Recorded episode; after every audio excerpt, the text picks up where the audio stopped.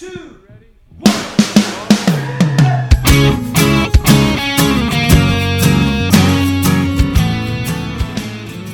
and welcome to Say That, the podcast where you hear big questions, get real answers. My name is Matt King. I'm your host here in the city of Chicago, and joining me here is Glenn Fitzgerald, the president of Mission USA. I'm getting prepared. Ominous beginning. Sure, yes. Also joining us, Jed Burr, the director of Mission USA Productions. I don't know what we're getting prepared for. I'm a little concerned. Less ominous, but confused, which you need that character in every ominous Ab- movie, too. absolutely. Why are we all afraid of that castle, guys? We should just go up there. Probably be great. Let's do it. So joining us all the way from Oak Ridge, Tennessee, one of the pastors of Christ Community Church, Lee Younger. Glenn told me I can only eat SpaghettiOs for the rest of my life in this bunker.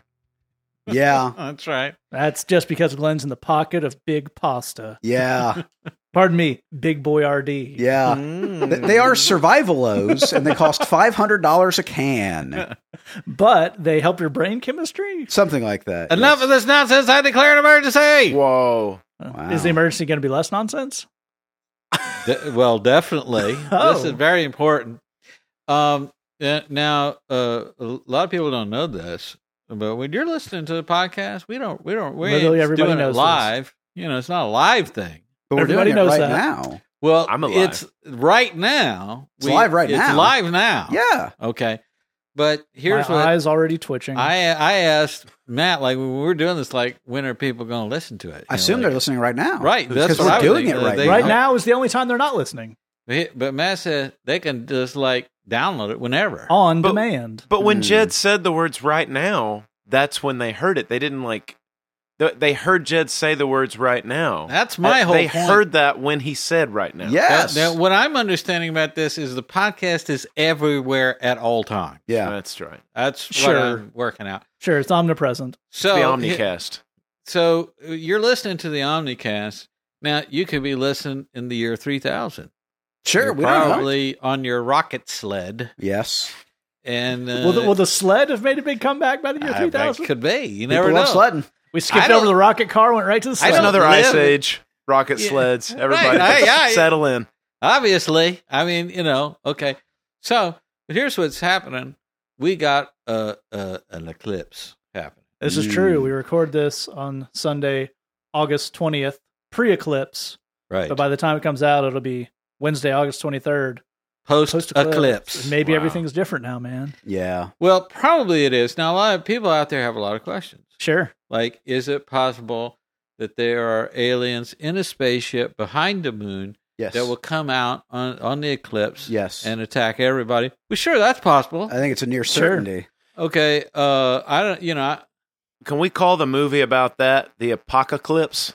I think we need to. He's very good. Uh, the uh, so it could be an alien invasion, and if aliens have invaded uh, from the time we record this to the time Yeah. that people are listening to it, I would like to say that I, for one, welcome our new alien overlords. Absolutely.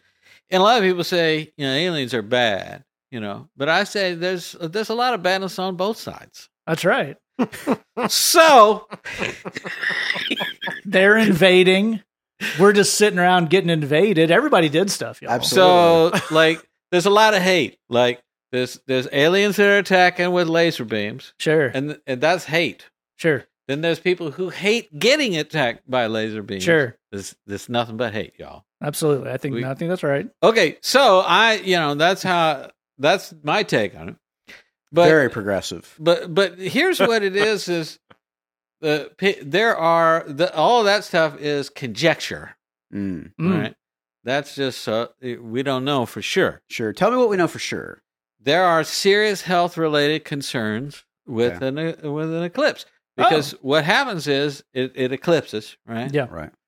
and people go out and they stare directly at the eclipse. Okay. we have to tell people health warnings because if, if if you get nothing else out of this podcast, health related information. Sure. We you know. do hope this is your number one source for uh, public health warnings. That's right.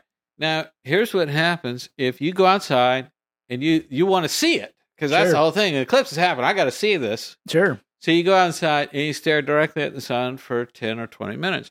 That Well- seems extreme. Here's what will happen: is you will get brain fever. Oh. Wow. Okay, because what is happening when the because the moon it Sure. goes in Is that front of like the- McRib fever? well no because here's what happens. It does come around every Uh, 500 years. Oh, I thought maybe Yeah. it was a zombie thing, and you you got the brain fever on you now. Well, okay, because here, first of all, moon goes in front of the sun. Sure. right? Here's what happens: you get moon rays go directly into your brain. Ooh, Oh, that sounds bad. If you stare at the moon, you're going to get Uh, uh, a, a moon ray come right in there, It's all that lunar radiation. sure. and you. That's exactly you get, right. You get the lunacy. exactly. comes Thank from. you. Oh, it's all coming Matt's together on now. board. Oh yeah. That's now. So let's talk about how can you tell if you have brain fever? Like, what are the symptoms? the symptoms of brain fever well i think i think there's a few of course and we you know we're we're not medical professionals on the show Yeah, No. I'm, I'm no doctor, y'all. No, I tried to let him.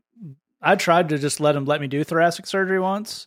I just showed up and said, I mean, I don't have like the paper, right but I feel like I could really get in there and Yeah, shake Right. up the way you guys do things. That's right right. right and they right. were just super uptight about it. that's right. we're not doctors but you know what we've got we got a lot of heart okay Yeah. we care We Lot of hustle. care. Big medicine, do they Maybe really too care? much. They Not don't so much. care. We care. Okay, here's the thing. Here's how you know if you or someone you care about might have uh, what are we calling this again? Brain, Brain fever. fever. Brain fever. Um, I feel like that's bad Eclipse branding, but we don't make these choices. That's that's in the DSM. Hey, I don't make this stuff up, y'all. here, here we go. Here are the warning signs. Do you feel the need to sleep approximately seven or eight hours in a 24 hour period? right. You might have brain fever. Okay. Um, do you feel the need to ingest some form of food two, three, maybe even four times a day? Oh, right. You might have the brain fever. Wow. Okay. I think already I might be in danger. Yeah. Now here's the good news. Now again, these are these are bizarre symptoms. Um, Right. If you if you think you might have these, you want to take it seriously. The good news is we have a special tonic Okay. that Oh. that can help to cure the brain fever Wow. if you think you could be at risk. Okay. The key thing to know is time is a factor. Okay. You don't want to play with brain fever. Should I and act, should I act now? you should act now. Wow. wow. Look, But wait, is there more? Uncle Glenn's special brain fever tonic. We have a limited supply available. Wow. It is $1,500 per fluid ounce, but can Sure. you put a price Sure. on your health? I I I think it's fifteen hundred. But no, no, I see what you're saying. Yeah, no, it's, That was a rhetorical question. You're you're you're saying it's not Glenn, you it's really just- need to get you really need to work on this part of the act before you and Glenn hit before you and Jed hit the state fair circuit. That's right. We've never met before. Is that correct, sir? No, Jed, we have not. Wait, dang.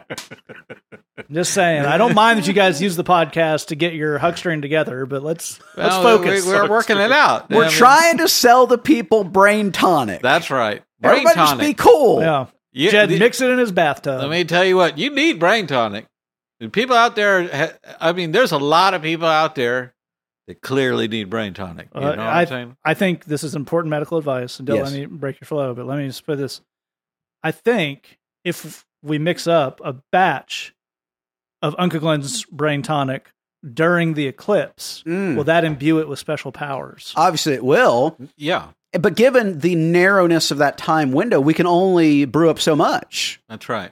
Because what it is is it's Probably. like uh, like you know with a, a, a if they give you one of them viral boosters, you know, Sure. like Yeah. one of them. Yeah. What do you call it?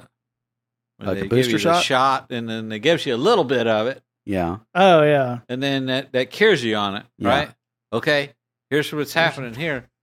You got to mix up the brain tonic with the moon rays. Yes. coming down. So you're saying you ta you take the uh, the hundred milliliters of brain tonic, only fifteen hundred dollars, you steal it twice the price. Exactly. Right. You take that, it gives you a little brain fever. Yes. That's right. then your body's natural brain fever resources, yeah, you you you you got your uh, your antibodies and you, whatnot. you, you got your endorphins. Yes. The endorphins solves everything. They swarm around. They they're swimming up and down your your bloodstream, sure. And they're getting they're dealing with the, the and then you teach them how to fight the brain fever with that. Sure. yeah. They got to find the brain fever. It looks like plankton. Lovely. Yeah. It's just that's like that. That's just basic science, okay? Yeah, no, there's no doubt. Now, I think this is this is good, and I don't want to leave our firmly rooted scientific discussion, Right. but I do feel the need to bring one other thing to our attention. Please do. So, Glenn mentioned that we may have um, uh, an alien invasion. Which I think Yeah. is, I mean, I'm not, I don't want to get in a panic, but I'll put the odds at that at eighty percent Sure. because they've been, hi- as Glenn points out, they've been hiding behind the moon. It's the perfect time. Yeah. But we also know eclipse, moon, werewolves. Yes. Wow. Well, uh, uh, first of all, uh, that's just silly. Is Really? what that is, because everybody knows werewolves are not real. Oh, okay. Okay. Uh, now, if we want to talk about real threats, we have to talk about the Mole Man uprising. Ooh. Oh, I was foolish. Because here's Do you what think happened. that two minutes of darkness is the perfect time for him to strike? well, no, it's, here's it's what not the two minutes of darkness. This is the thing. This is the thing on this is that people think they can look at the corona, Right. as you're saying. Thank Oh, you. they're it all seems looking up. Everybody's retinas are burned out, and now the now our we don't have the advantage of our of our not mole man regular human eyesight. That's what. Yep. Look, they're going to reach up from underneath the dirt, Wow. grab you by the ankles. Yep. You know, every horror movie they have that scene where they're grabbing you and dragging you away Yes. from the camera. Yeah. Yes. Sure. like that. It's only it's like that, only down Yes. in the dirt. yes. You follow what I'm saying? And you can't Yes. even see where you're going. You can't see what's happening. It's dark, and you got moon fever. It's the perfect time to strike. Yep. Okay, but here's here's the thing: is that they don't understand is the sun's coming back. Yeah. So that's the that's just we just have to hope that you you hold out. Now Yeah. we've got an underground bunker, we're protected, but you But know i- if you have if you have on hand a McRib sandwich, can you make a deal with a mole man? I think let me tell you what: if there's anything a mole man craves, it's a McRib sandwich. I It's they true. Don't, they don't mm. have any of that technology underground. No. They're Yeah, to, eating. to give it the shape of ribs without actually having bones in it. Look, here's here's basically if you're a mole man, here's your diet: carrots, Yes. Sure. potatoes. Yes. You know what I'm saying?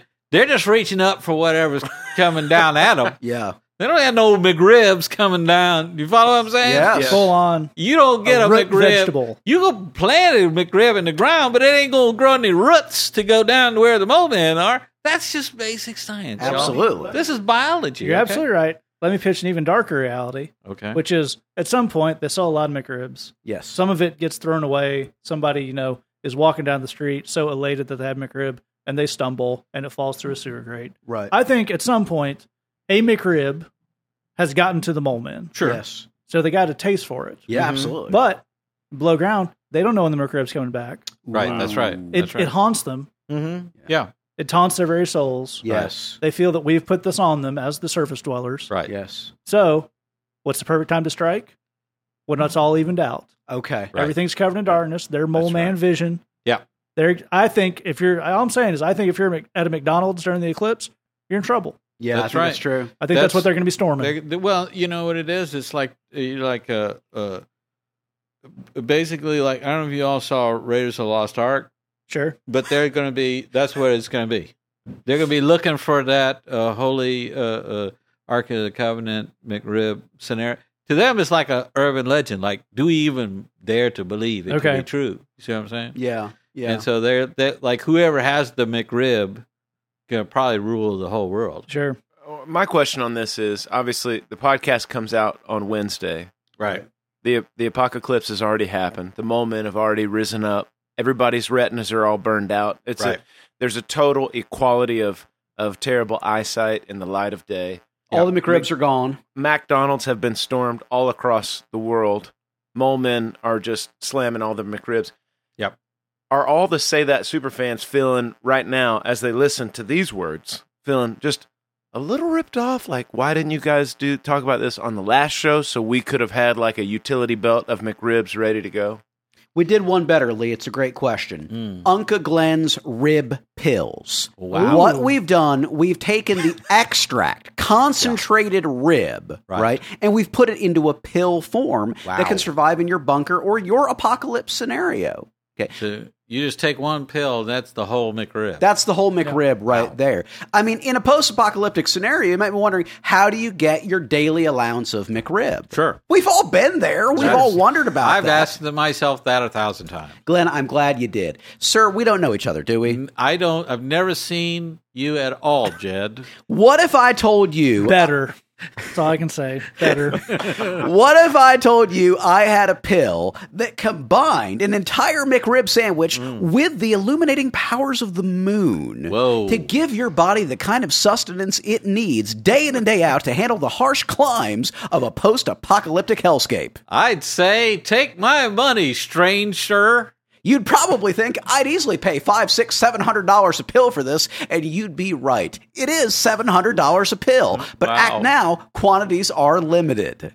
Wow. Uh, now, does it expand in my stomach when I swallow No, it stays pill sized.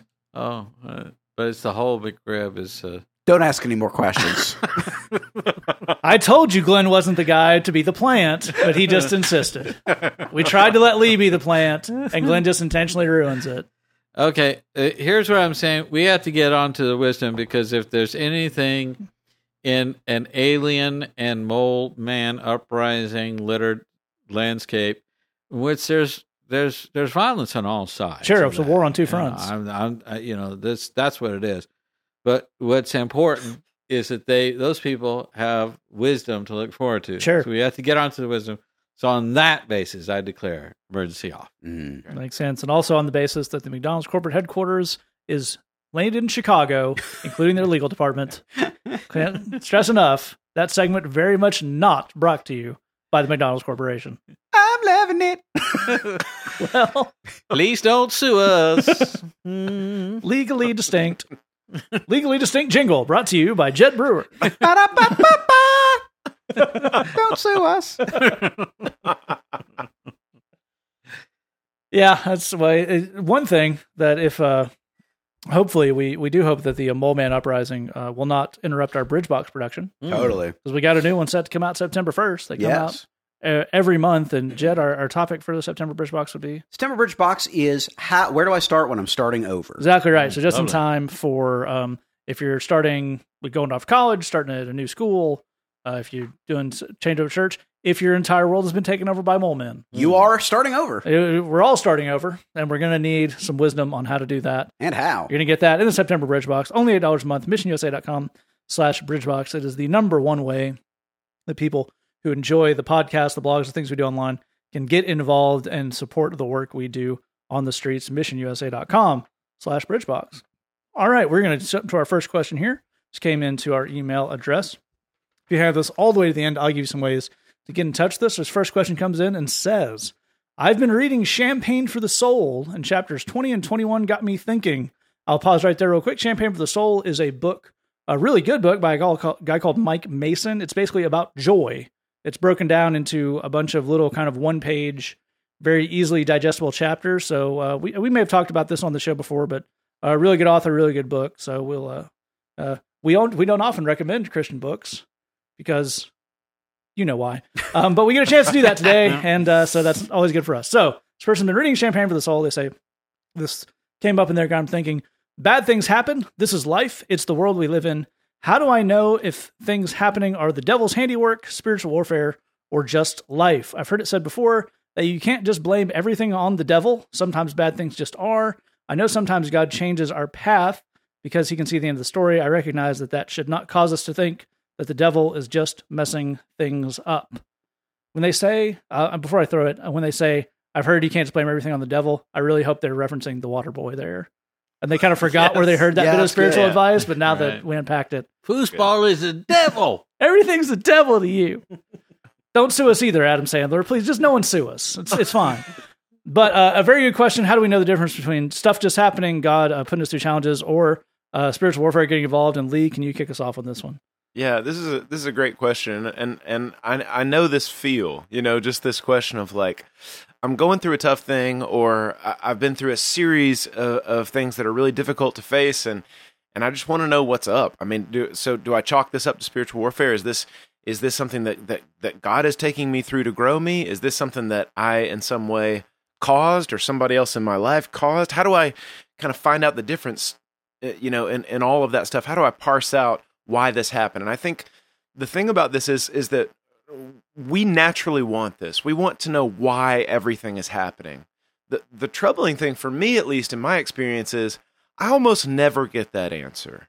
I almost never get the answer of this is the definitive why. But there is from the Lord usually a clarity of what that next step should be.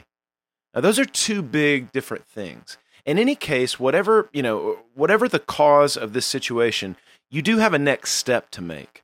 And, and for my money, the, the most important thing is figuring out wherever you know, if this if this is something that the enemy has thrown at you, if this is something that the Lord is doing in your life, or is this if this is something that you caused, or or you know, uh, you know, that's just something that's happened because of our broken world or whatever, you do have a, a choice to make on your next step. How to face that thing, how to how to you know uh, how, how to how to think about your attitude in the middle of it, how to how to weigh the different choices you've got to make next. And I think for as as far as figuring out like is the Lord behind this, is the enemy behind this, to me, kind of the pro level of uh, uh, of of really digging into that question and getting some discernment on that is is asking yourself, okay, with this situation I'm facing, what would the enemy's goal be? If if he's if he's a part of this in some way, what does he want out of me? I can give you a shortcut. Most of the time, it's for you to quit. It's for you to not show up. If the Lord has something for you to do, he'd love for you to just bow out of that. If he doesn't want you to quit, he might want to draw you in even further and get you so overwhelmed that you can't do anything about it. But uh, if you start asking that question of like, what would the enemy's goal be in this? Then you can kind of start to see what your next step should be. And then ask the other question what would the Lord's goal be in this? What would he like me to learn in the middle of this tough thing that I'm going through? What how can I grow as a result of this? Because for me, the the, the biggest question is what's my next step?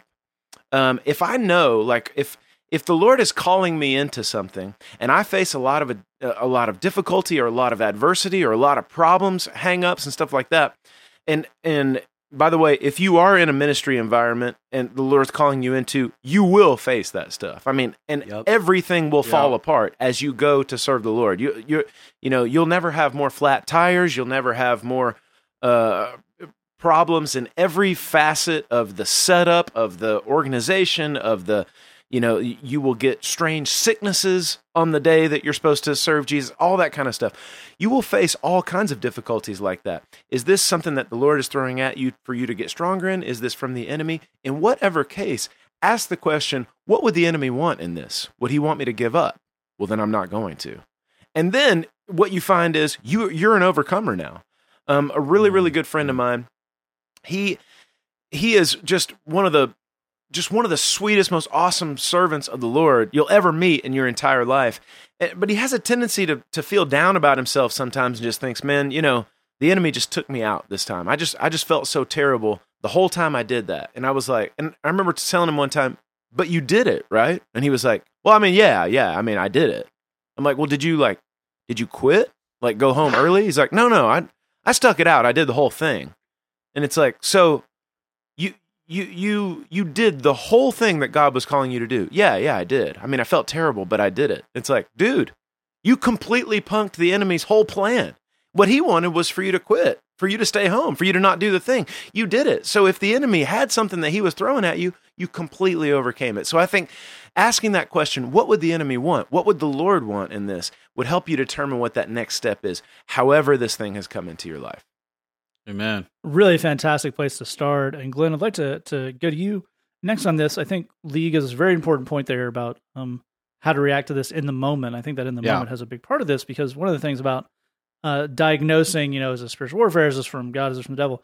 Um, we have to get out of the moment before we can think about any of that, right? Because in the moment, Right. it's all mishmash. That's absolutely true. I mean, uh, not just because it's an an emotional thing, but because you don't really have the the context for what's what is this. I mean, e- everything that that we do understand about our past, we understand because we we are it's far enough into the past we can put it in context to the rest of our our lives.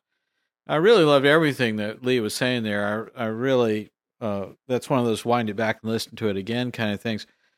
Uh, I think if if I read this question, there is a a, a sense of uh, you know bad things happen. This is life. It's the world we live in, and that's absolutely true. It's absolutely right. Um, I think it's it's it's simultaneously important to know that God cares about Yeah. your suffering, Yeah. even if He has a better purpose behind that and an intention behind that that is positive. Uh, that He uh, you know, it's uh, when when Jesus goes to the tomb of Lazarus, he knows he's going to wake him up, but he sees the people and they're grieving and he weeps you know. So he, he even though he knows the future he knows what's going to happen he still cares about the pain that people are going through. They don't know what's about to happen. So he he cares about that momentary suffering that we have. So it's important to have that perspective but we're absolutely you're absolutely right in what you're saying that, that bad stuff happens. This this world sucks really bad. It's the next Yeah. one that's going to be really great. That's you know, let's make sure we're clear on that.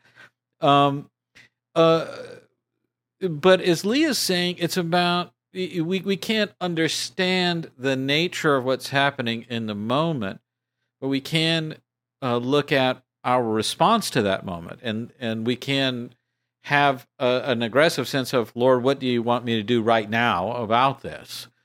And, and that is actually super important. Uh, I don't know if you can dig this, but uh, there was a time in my life where I had a lot going uh, uh, wrong with it, and I my main response, kind of per what Lee was talking about there, was to to to mope and then loaf Yeah. and then feel horrible and then be depressed and then be sad and then eat ice cream and then stare into space and then listen to sad songs and then go to sleep and wake up tomorrow hope that was all a horrible dream well it turns out that wasn't exactly the response the lord was looking for uh, the, the you know so that if i saw the same situation as as i eventually did as a challenge Yeah. and I said, okay, what's the nature of this challenge and how do I rise to that challenge? Well, I found that that as I did that, those things stopped going wrong. Uh, as soon as I, as soon as they weren't affecting me, magically they also weren't happening. Uh, but then I I found that I uh, developed a ministry staff, a- and I brought that those staff in into the operation, and those people were going through the same or similar type struggles that I had. So for me to overcome that, those things taught me how to help them overcome those struggles. yeah. So I could say, well, that I guess that's why that happened. I I can I can find a sense of meaningfulness in that, uh, and I can tell a story like the, it makes narrative sense. But in the reality, in the moment, it just sucked, and that's it. Yeah. Uh, in the moment, I found a way to eventually rise to the challenge, uh, and and and find a good response, and that allowed me to to have, uh, as Lee was talking about, there having muscles, having skills, having abilities you could share with other people. Uh, it's really about figuring out what is Lord. This is a challenge that I'm dealing with right now, and I want to know how do I rise to that challenge. What what is what purpose do you have for me in the midst of this hard time? Mm-hmm. That is an excellent uh, way to deal with that. And Jed, I'm wondering if you can take that um, a step further and uh, maybe explore something more Glenn was talking about there, which goes back to what uh, Lee was saying, which is in the moment when we're dealing with this kind of stuff. Yeah. Um, there's the pos- there's the right way to look at it, which is definitely what Glenn gave us there. There's also a the dangerous. There's kind of a one right way to look at it, which Glenn gave us. There's also, in a weird kind of way, one wrong way to look at it, um, which the devil may be driving at, um, which Lee mentioned and uh, Glenn mentioned, which is the excuse factor. Exactly right. And oh, the work we do with uh, the guys at the bridge, guys and gals at the bridge, oftentimes that is kind of what would uh, trigger what they would call a backslide is something relatively minor happens, yeah. but then it is, as Glenn would put it, all bets are off. Yep. So what? do- How, can we explore that opposite side to, in a way as to inoculate against that? Yeah, we certainly can. You know, um, in general, when people are wondering about this question, it's because they're going through really hard times, uh, and uh, to the extent that you are, we're really sorry for it. Uh, we we love you. We we believe in you. And is the devil causing your hard times? I have no idea. Um, that that's kind of above my pay grade. But what I can tell you that the devil for sure is up in is trying to influence your response to the hard times. That's right. That's that's the thing he really really cares about. And um, the number Lee said it, and he's right. that The thing he really wants more than anything else is for you to quit. Let's look at the avenue through which that quitting would happen. Um, for most of us, that avenue begins with self pity. It begins with the idea of it's so hard being you. It's just so tough. You need something to make you feel better. Hmm. Don't you deserve something to make you feel better? It's been a hard day. It's been a hard week. I think you need a little something for you. Uh, if those words sound familiar to you, I hear them in my head all the time. Yeah. And Amen. You know, with we work with a lot of people in addiction recovery, and in addiction, self pity is the first step to every relapse. Um, because uh, everybody has experienced self pity and that voice of you know you deserve something to make you feel better. And here's the funny thing: that's not exactly wrong. It has been really hard. You do need to pick me up. Right. You Treat probably do on some level. You, you, you do. yourself. You probably should treat yourself. It turns out the problem here is that crack is not a good treat. That's That's where we run into trouble. Yeah. There are good treats in this world. Heroin is not one of them. How about internet porn? Also, not a good treat. Oh, But but I'm actually I'm glad that you brought that up because I think it's worth looking at why it's not a good treat. Let's forget about whether or not it's sinful for a second. Right. Let's leave that completely aside. Let's leave aside whether or not crack is sinful for a second. The question is, will it help? right, Okay. Will your situation be improved on the other side of this treat? right. Uh, internet porn has never improved anything, That's right. even by accident. That's right. Um, and as much as internet porn has never improved anything, crack has super never improved anything. I mean, that's really performance. True of both, maybe more true of the crack, but definitely true of both. Yes, performance enhance, per- performance enhancing crack is not a thing. So right. we can we can leave that right out. But yes, Matt, as you said, the devil's thing is all bets are off. That's the thing he wants to sell you on because that's the avenue through which he gets you to what Lee said. That's how he gets you to quit. Mm-hmm. Is if he can get you to a moment of I feel bad and life is hard, which are both true, mm-hmm. and I deserve to, something to make me feel better, which is kind of true. Mm-hmm. Then he's going to list off awful things that won't work with Right. kind of there's an avalanche quality to it. Of well, if you're gonna do that, what about this? And if you're gonna do that, what about this other thing? And we very quickly get into a situation where all bets are off.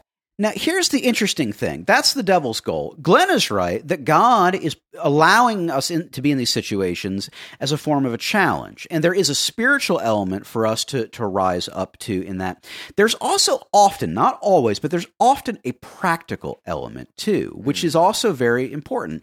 Lee brought up uh, that people in ministry get more flat tires than anybody else. And man, is that true. Yeah. Yeah.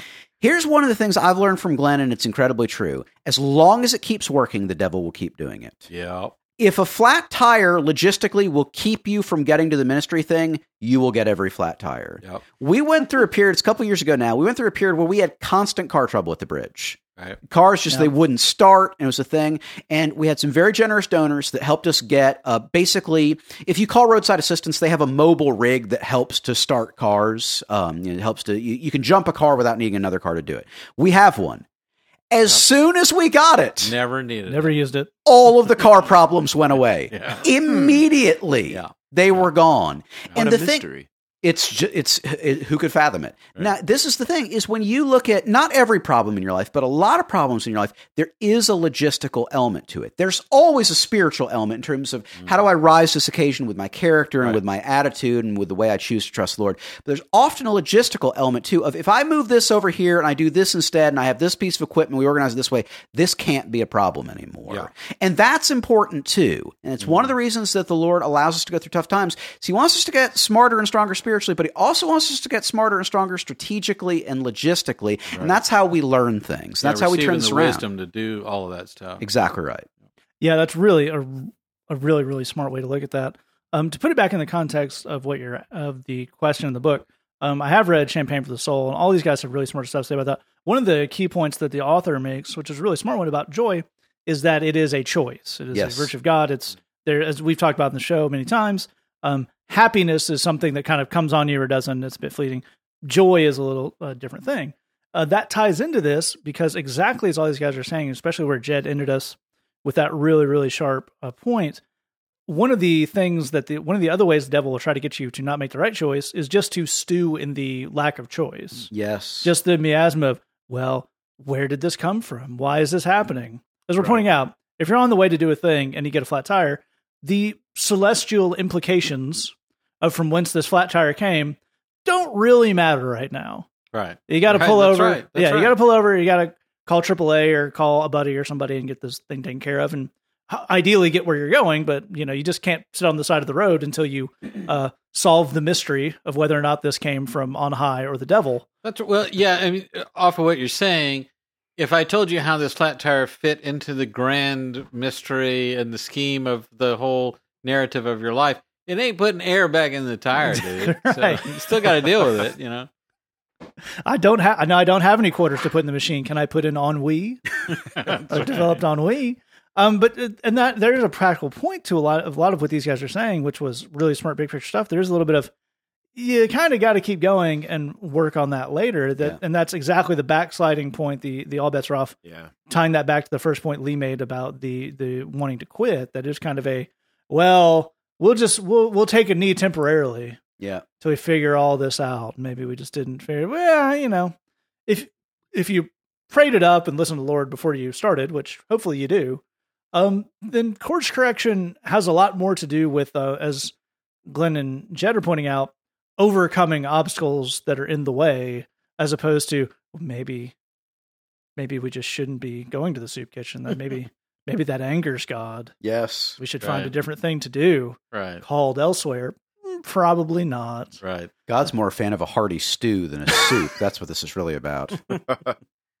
God is oddly Eastern European in that way. but all, all that to say, uh, there, there, it is worth looking at those questions. It's worth looking at this, but it's it's to a point all three of these guys made that I want to make sure we don't glance past. I want to because it is kind of the crux of this whole thing.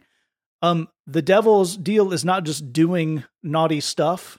He is not uh, Loki in a Norse way where he just sows sows mischief and that's what makes him happy. He specifically wants to knock you off your square. So uh, it's not so much that the devil blows your tire, but that the devil gets in your ear of this always happens when you try to do this, and maybe you're not cut out for this, that, and the other. So that's if you're looking to inoculate against a moment, it would certainly be right after something uh, crummy has happened, less than before.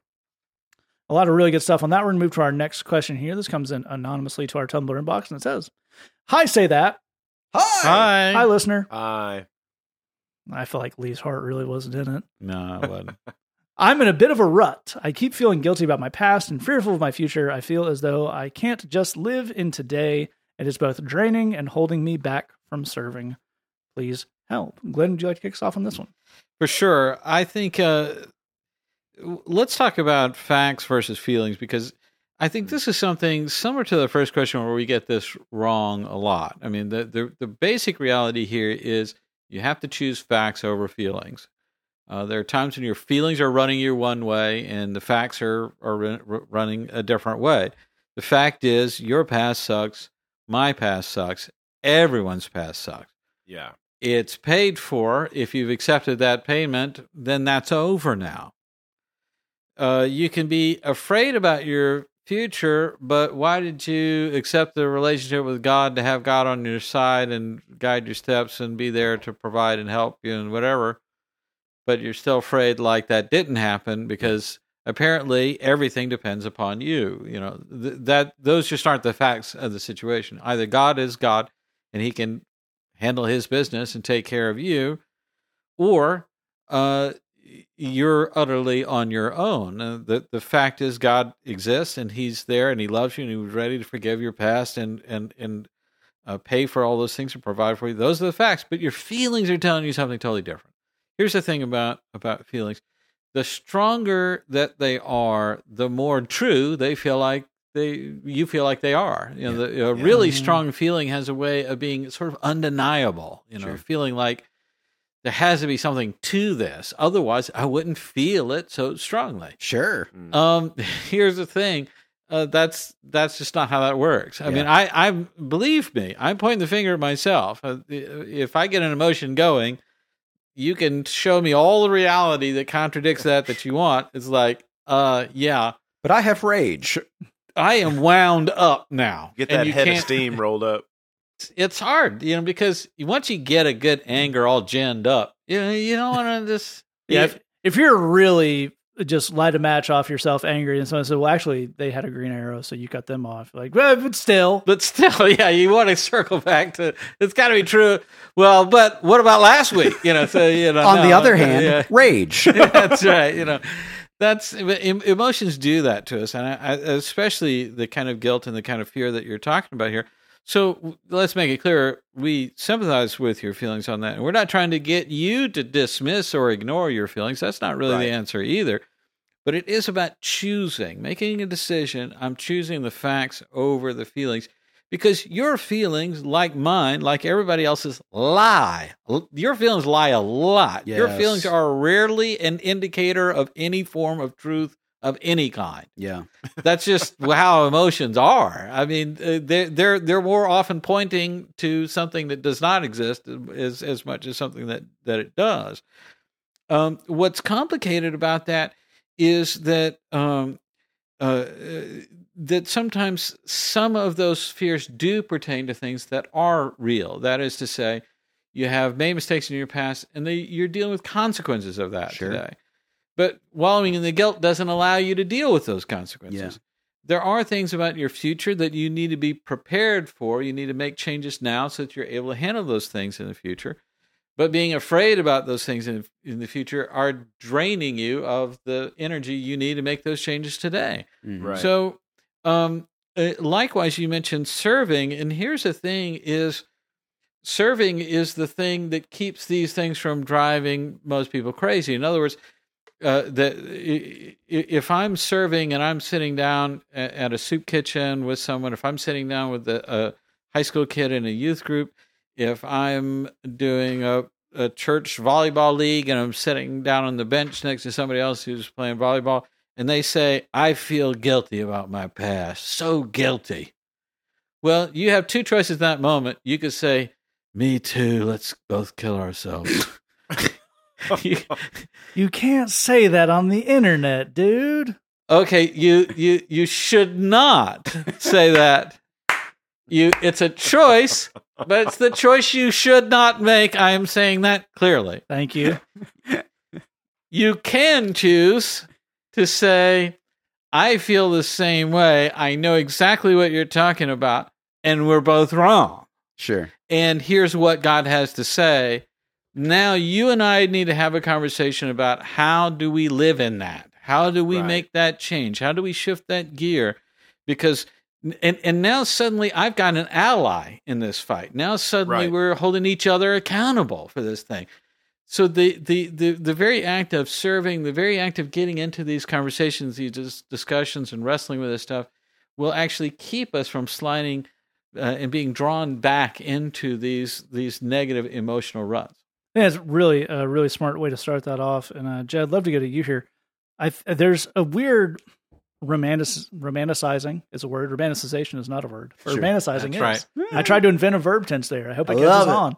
Um, there's a weird uh, romanticizing of this idea of living in the now, Yes. just be, being present. Sure. Yes. And there's something very positive about that, but um, to entirely live with no regard to either the future or past is actually not an achievable or good goal. Yep. So while there are some other issues going on here, certainly that were that Glenn spoke to very well, I wonder if that's not part of our friend's problem. Is they're trying to chase something rather elusive? Is there a, a better way to go about um, being excited and drawing energy on things? Sure. No, I think there absolutely is. And I, I like the way that you frame that question. Part of what you're looking at, yes, is, is guilt and fear. But another part of what you're looking at is actually just distraction. Mm, You, you're you're describing I want to be engaged in the moment, and I get distracted, and it makes it hard for me to be engaged in the moment. The distraction happens to be guilt and fear in your particular case, but that's as much about being distracted as it is about guilt and fear. It's Mhm. just you know, here's the the good news is it's actually hard for everybody to be focused and really be present in the moment. That, that's if you can dig it, that's actually a muscle that you build. Um, if you want to be able to, to bench press a lot of weight, you start with a little weight and you add a little bit over time and you get to a big amount. It's actually the same thing here. If you want to get really good at being, you know, really focused and really present in the moment and not giving into distraction, that's that's a muscle that you build. That's a, a strength that you build over time. So um, you wrote in your question, I can't just live in today. You know, and that kind of messes me up. I think today is too big of a goal. Yeah. I, I think that saying I want to be able to be really focused and really present for 30 minutes um, and really Yeah. be attentive to this conversation I'm having, that's a great goal. And you need to be kind to yourself if you're bad at that. Um, if that's just, you can't do that, um, then five minutes is a really good goal. You know, I want to be able to just, I want to leave everything else aside. I'm going to make an appointment with my fear. sure. I will get Yeah. back to it in five That's right. minutes. That's right. Guilt has the block after that. But for the next five Right. minutes, That's right. I'm very focused. Yeah. Just make Uh, sure you're having lunch with a very understanding friend so you can say, Pardon me. I have to take a call from my fear. Ah! okay, you were saying? yeah, that's right. That A, that's hilarious. B, as an actual serious point off of that, you want to be able to serve somebody and you can be focused for five minutes. Yep. I, I got the perfect thing. Here's what you do. Um, at your church, I want you to think of the last time that either the guy who preached or the guy who leads your small group said something that was an encouragement to you. They said Okay. something and, and you're like, well, that, that helps. You didn't tell them that it helped. That's definitely true. I know you didn't because no one does. Yeah. Somebody at your church said something that helped and you didn't tell them right. as you put uh, fear has called, you've placed it on hold for the next five minutes. Take five minutes and write that person an email and say, You said this thing, it helped. Thank you for saying it. I am grateful.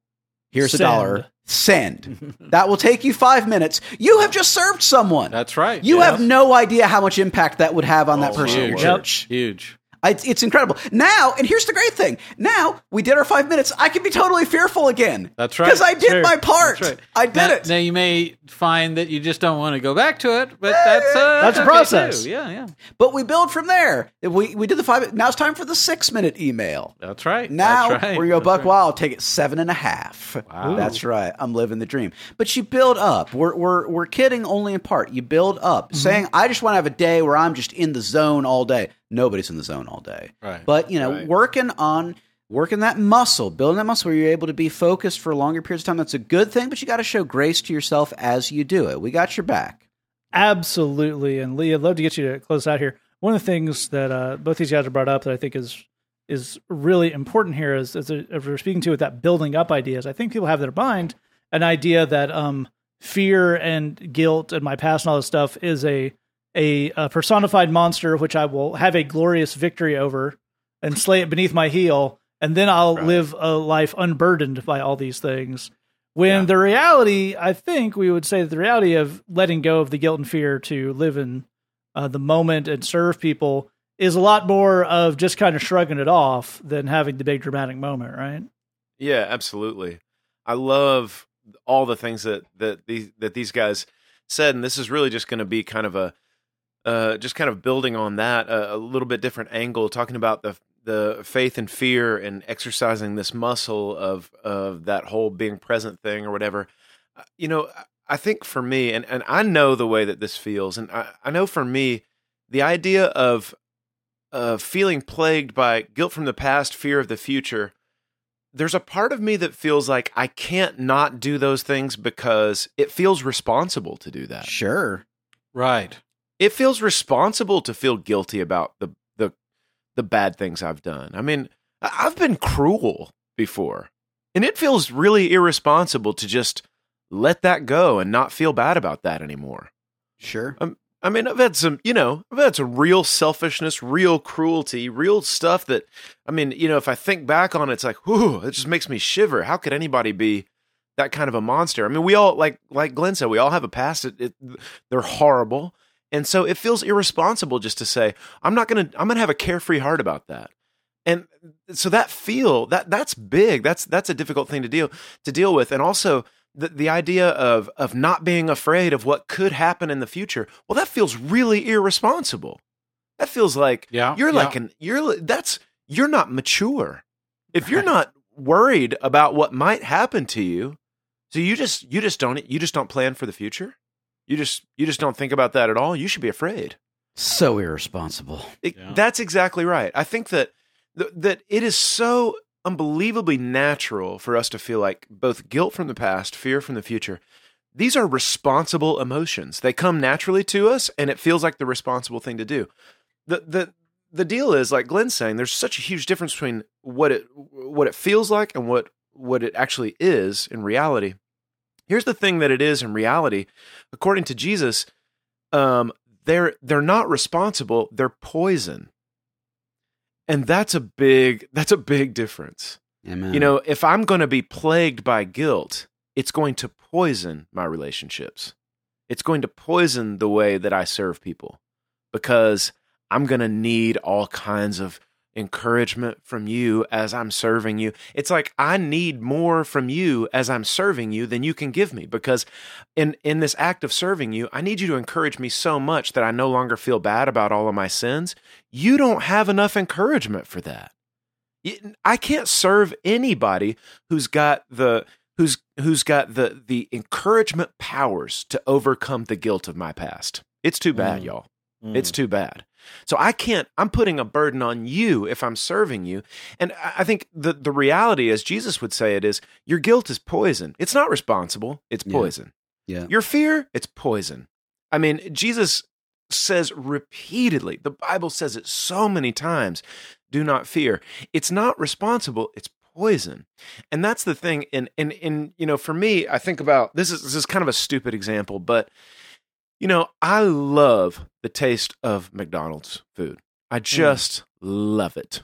I love I love the oil and the salt and the everything about it. I just think it's fantastic. And it always makes me feel terrible. At, Right. at- at- at here where I am in my extremely late 30s, it makes me feel terrible every time. There's Sure. never an exception.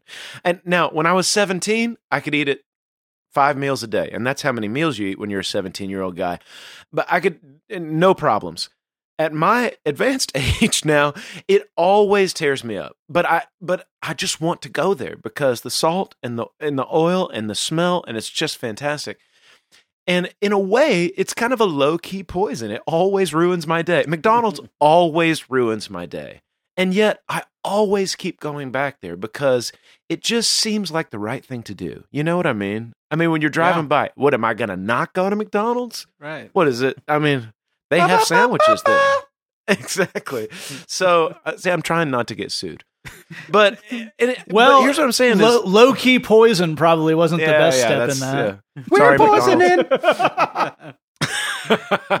so here's the thing is is like it's in the same way. I, I, I love i love the way matt set up the question because it's not the dragon you're going to slay and it's never going to bother you again. This is a conversation that you have to have with yourself for the rest of your life. Here's the deal. Jesus gives you the permission. Nigh, actually the he says it as a command. He says give no thought for tomorrow. He just says mm. it. You don't Yeah. I, I don't want you to be afraid of the future. And I've paid for all your sins. I don't want you to be plagued by your past. Those things are killing you. Now, that doesn't mean you're going to slay that dragon once. It just means that as I as I get older and as I flex these muscles as Jed's talking about, I'm going to learn more and more what it feels like to choose to say, that's not good for me. It's not the responsible choice to feel guilty about my past. It's not the responsible choice to be afraid of my future. It's killing my relationships. It's killing the way that I serve the Lord. It's putting a burden on the people that I'm trying to reach out to. Whereas if I was guilt free, if I just believed the good news and went in there with that and I was just carefree about my past, then I don't need anything from the people I'm serving.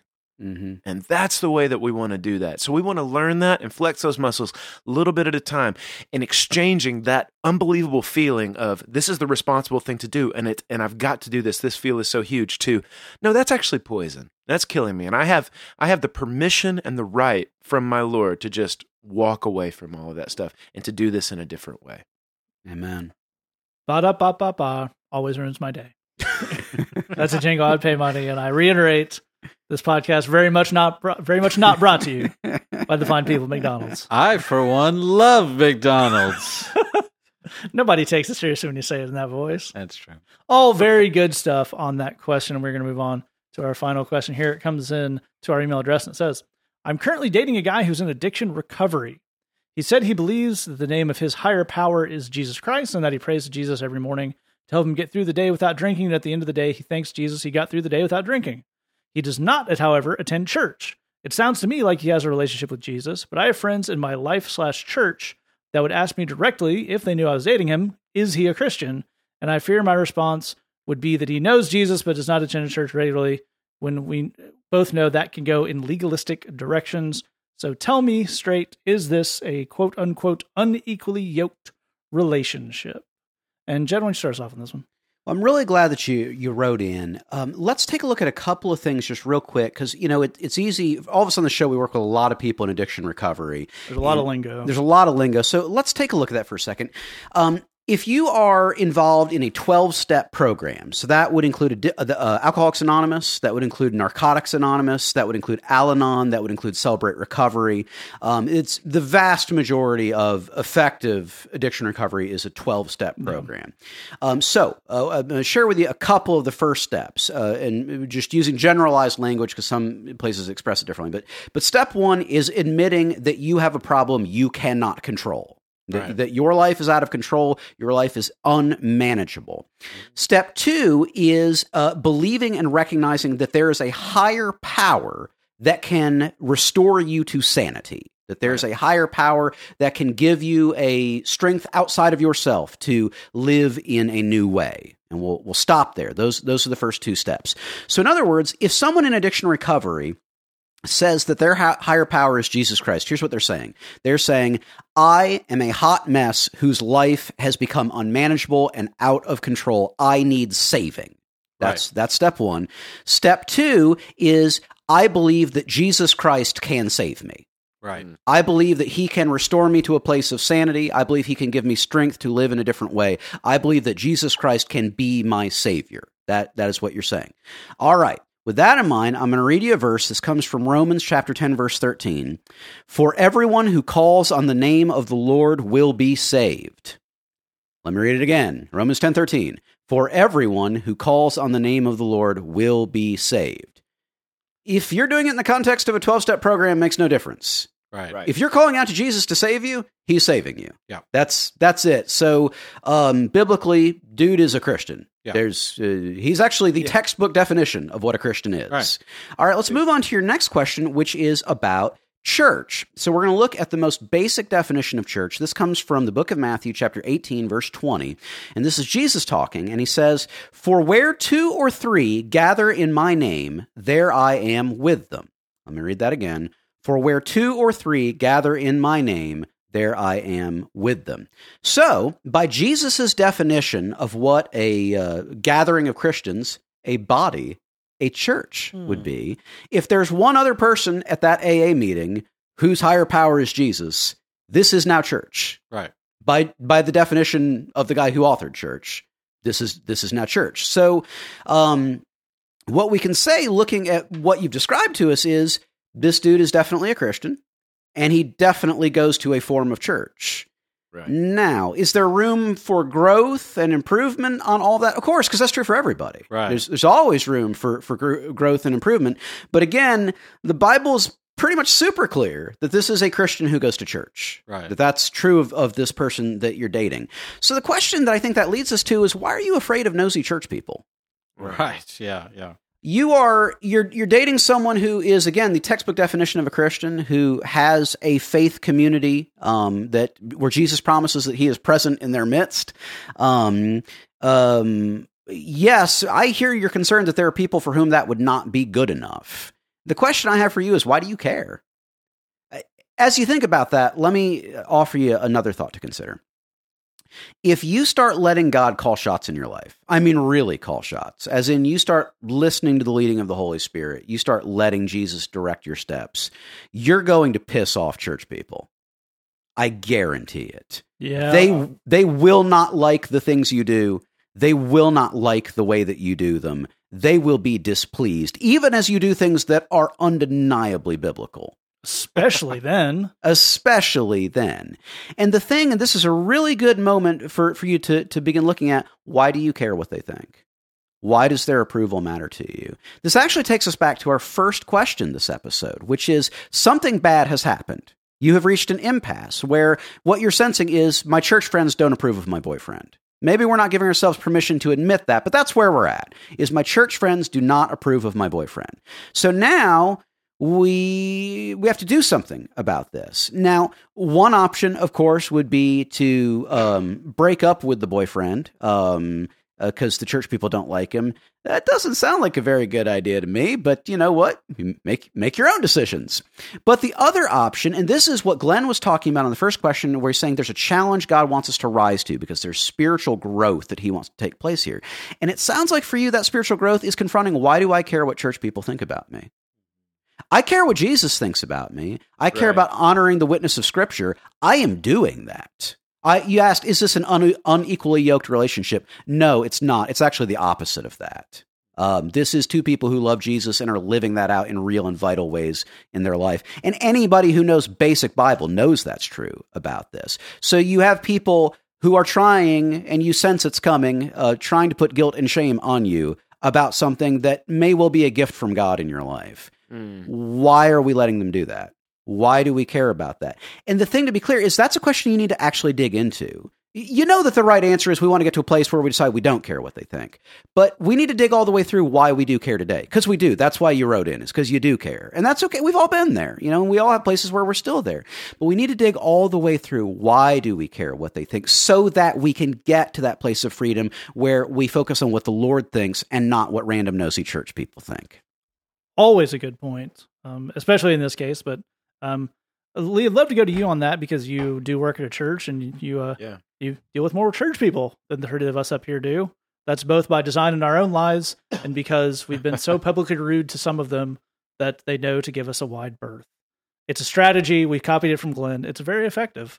Um, but you have to be a regular strategy to pull it off. And I'd love to, get to you specifically speak to the nosy aspect. I think Jed gave us the perfect word there because some of this, some uh, we t- and we talk a lot about this. If you go to a church full of jerks, just find another church. Yeah. I'm not 100% sure that's what's going on here. It very well could be. Yeah. Um, but there are some level of well-meaning slash clueless people Yeah. who their weird way of being excited that you tell them they're you're dating someone is, well, are they Christian? Hey guys, what you doing? What's going on? I just want to get up in the middle of it. Yeah, and it could be one or two, and uh, that it could be a bunch. But it, let's assume, let's assume for the sake of argument that we're dealing with that situation. Because if we're if we're dealing with the other, where everybody is being a legalistic busybody, you just, that's not a conversation. He's got to find somewhere else to be. But let's assume that this is dealing with the normal amount of cluelessness of just kind of people wanting to interject opinions. And instead of working on the shutting them down, which is worth doing, but is a different conversation, how do we as a person who is being a part of a body deal with that right amount of I am here, I like this church, I want to be involved in parts I'm in with, Yeah. but eh, I don't really care if you approve of my boyfriend or not. Yeah, it's a good question. I think that I I, I think that uh, if you give people if if you even if you give the nosy church folks the benefit of the doubt, what is happening a lot of the uh, in a lot of those situations is somebody's it's it's somebody's not you know not that socially adequate way of saying I care about you and I hope that the choices that you're making are good for your life because I really do care about you. Um, and if we give people all, the benefit of the doubt all the way out, that's essentially what they're saying. And if you can hear that, if you can kind of believe, you know, love believes all things, and you look at this person that cares about you, and you can look them back in the eye and say, um, you know, I, I appreciate your concern. Um, this is, I feel great about this relationship. I'm excited about it. We're we're following Jesus in that, and uh, and you know, um, you know, uh, we can sit down and talk about it if you want. Let's go get a cup of coffee and we can talk about things. How are you doing? Um, and that essentially is probably what's going on in a lot of those situations. Now, I- I'm sure that I'm sure per the impression the uh, the uh, nosy small group Jed um, from a second ago that there are people who just want to be in your business. Hey, uh, have have you guys talked about you know things? I have some things you could talk about. Just some suggestions. You're Would you breathing that? very heavily. Are you okay? Some suggestions. I have a lot of them. Have you guys already held hands and stuff? Have you discussed issues of purity? Just asking. No reason. That is the creepiest possible way to phrase that. Well done, Jed. Thank you. Think- I- I- Issues of purity was maximum right there. To uh, you know i don't know if this goes exactly into what you were asking matt but but part of part of me wants to answer uh, you know answer this in a way that uh, using a quote that i heard from glenn one time which is that you know we should say that basically all relationships between a guy and a girl are a bad idea it's your job to make it a good idea Yep. Mhm. and so, you know, if you've got a well-meaning friend who's saying, "Hey, I care about you and I I want to make sure you're okay," you know, then you know, knowing all relationships take a lot of work and all relationships start out a bad idea. Let's see what we're going to do to make this a good idea. If you're as Jed said, this this dude's a believer. This dude's got. I mean, he he's got it going on. You've prayed this up. You guys are walking with the Lord together. That's great. If you've got a, um, I, I think a great I think as we move forward on this, a, a, great goal in in making this a great thing is to make sure that you do, even if you don't have the church in common, you know, where you go to worship on Sunday morning, you like that, he doesn't dig that or whatever that you have somebody in your life, somebody with a great marriage, with a great walk with the Lord that you trust, who who you can ask questions of, who can give you advice. That is a very good and a very biblical thing to do as you're figuring this thing out. But if it's if this is a well-meaning person that just wants to make sure that you're okay, you can say that. You can say, "Hey, you know what? Every, this is great. I'm super excited about it. You should be excited for me. I'd love to talk about it if you want to, giving them the benefit of the doubt. Now, as Matt said, if it's just nosiness and you need to figure out how to have a uh, a conflict kind of conversation, write us back in. We can do that as well. But for I would say for for most church folks of a given maturity level, hopefully, what we've got is they're saying, "Hey, we care about you. We don't know this dude. We do know you, and uh, we want to make sure you're okay." I'm doing great. Thank you for asking. Thanks for caring about me. Um, let's talk about it sometime. Yeah, that's a really, really sharp answer to uh, that question. And Glenn, I'd love to get you to close on this and maybe look at one other aspect of this here, which I think is good for people who maybe don't have the experience with the addiction community, addiction recovery community. The addiction community is a different thing. We hope they join the recovery community. Yes. But for now, a little separate. But and also stuff this and so some of this applies to um, people who uh, do missions work. Some of this applies to just people have weird work schedules or whatever. Um, the we would say that there are a bunch of things about church that are important: uh, mm-hmm. good teaching and fellowship and a place to serve. And ideally, a church, a good church, is just the best, most convenient place to get all those things. Mm-hmm. But it is a viable solution, at least for some people, to piece all of that together. So, right. I think this is maybe a good opportunity to look at less there being two categories of people of church and not church, versus people yeah. who are getting those needs met in church and people are getting them met elsewhere. Absolutely right. I think there's way too much focus in Christian culture on Sunday morning. Uh, what and, consulting companies could that have come from? Yes, I think that's you know there's that's just becomes such a, a you know a, a thing that you can't just work around. Mm-hmm. You know, you, you couldn't you can't be a Christian unless you're in a church on a Sunday morning. Uh, but I, you know, recently I spoke to uh, Celebrate Recovery Group in Lemont, Illinois, and shout out to those people; they are amazing. Woo. Woo. Real yeah. quick, if you're not in that world, Celebrate Recovery is a 12 step program that is explicitly Christian. Mm-hmm. That's right. So it's the it's the 12 steps, but it is Jesus as that higher power. Exactly right, and, and exactly as this question is talking about. And uh, the first thing that I told them is this feels more like church than any church I've ever been in. And uh, so I don't think in any way that you're losing out.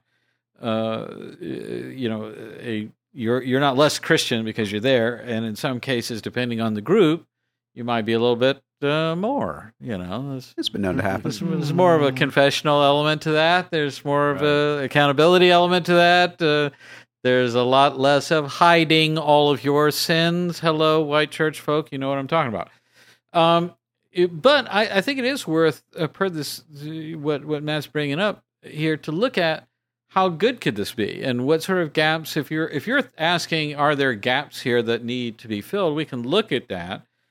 Uh, that you, basically you want to have worship, fellowship, Bible study, prayer. Those are your sort of your four big pillars all four of those you can easily get done outside of Sunday morning. And for some of us, we're getting that done more effectively outside of Sunday yeah. morning. Uh, I, you know, I understand corporate prayer is really important, and a lot of people get a lot out of it. But for me to really get down to the, the nuts and bolts on, in my prayer life, I need to be alone. Yeah. Uh, my worship time is listening to the Bridge podcast in my car uh, when it comes out on Mondays. That's I literally that's my worship time. I, I mm-hmm. and I covet that, and it's an important part of my life. Uh, Bible study, you know, a lot of people want to do that individually. I think it's great to do that as a group.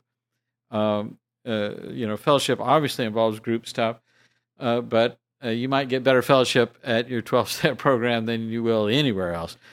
So it, it, it's easy to see that we're, we may be ticking a lot of those boxes um, uh, without going to church.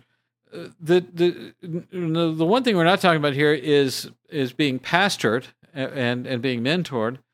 Uh, I know a huge number of people going to church on Sunday that aren't being mentored by anyone or pastored in, in, in terms of a direct uh, Say that. discipleship.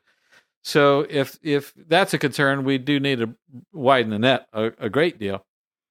Uh, I think the main thing to look at here is you have a uh, presumably a church family that you feel comfortable with and you maybe would like to share that with him and maybe he's just not so much into that and I I feel you on that and that's that's a tough thing and it gets you thinking maybe we're in two different places spiritually because we're in two different places on Sunday morning and that kind of thing.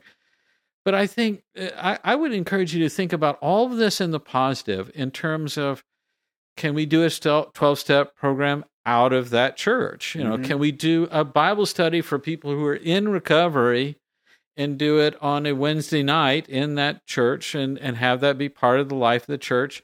And it, and it's okay for the guy that you're dating to say, well, I don't come to church on Sunday because you guys kind of suck. But this is really good. Yeah, it's great. And so I do the stuff that's good, and that's it. You know, Sunday morning was more like this. Maybe I'll come on Sunday morning. that's right. You know, and but I think you want to think in terms of those positive things of rather than saying, well, you know, I don't like it, and, and he doesn't like it, and there's, you know, we're going to say a lot of negative things, and we're going to have a negative attitude. Better to be on the positive side of that, and let's find a way that we can maybe work these things together. Uh, find a way to maybe inject a little bit of a different uh, heart and a different vibe in church. Maybe that leads to him going to church on Sunday morning. Maybe it doesn't. Uh, maybe the the uh, the the recovery group that you guys run on a Wednesday night becomes kind of more church than church to you, Mm-hmm. and that's great too. So I think getting away from a legalistic and people pleasing mindset is exactly right, as these other brothers have said. Exactly right. I think one thing I would I would just add to all the really really great stuff Glenn said there is there's a difference in what we're talking about here of this kind of thing a 12 step group or the, getting these uh, parts you need your spiritual life this way as opposed to um well you know I play golf with guys once a week so you know fellowship and stuff Right. that's unless you're all Christian doing Christian stuff Right. that's not really the same thing. That, and that's exactly why um, an AA, which um, Alcoholics Anonymous, Narcotics Anonymous, um, those are not explicitly Christian programs. They're pretty Christian programs. Yeah, if you, yeah. if you, it doesn't, as you pointed out the question, it does. It takes about two words to uh, switch that to an explicitly Christian thing. But they're they're not explicitly Christian. That's a choice those organizations have made, and it's the right one for them, so that they can be a big tent and help anybody who needs addiction recovery. That's very smart things. But you have things like Celebrate Recovery, where it's not church, but you're definitely doing all these things in a way pointed towards growing with the Lord. Oh yeah. and yeah, that's the yeah. thing about that that is super different than, well, you know, yeah, you know, I'm dating a guy and he got confirmed when he was 13, but hasn't, you know, d- to the doors of a house of worship since Mhm. in any conceivable way. That's a different thing than working their steps, working their relationship with Jesus, and but doesn't do or dig the Sunday morning thing. Mhm. Um, and that's an important distinction to make. And it's one that the, the person you're referring to in the question is on the right side of. And, and not that you ever have to defend this to anyone, but that is the defense is Mhm. this is not just not going to church. This is someone who doesn't do that, but is working on a relationship with the Lord the other ways, which is just as valuable. Okay, if you have a question for us, say that podcast at gmail.com, the Bridge Chicago tumblr.com. Thanks for listening. We're going to take out the song this week. We talked a lot about kind of worries and some of that stuff, and this is a Jed Brewer worship song recorded live at the bridge called Cast My Cares. Take out Yeah. that. Thanks for listening. Just remember, we love you. God loves you. There's nothing you can do about it. Say that podcast. Please don't stare directly into the wisdom. That's good. That's good. Special wisdom bag. You are seeking sacrifice.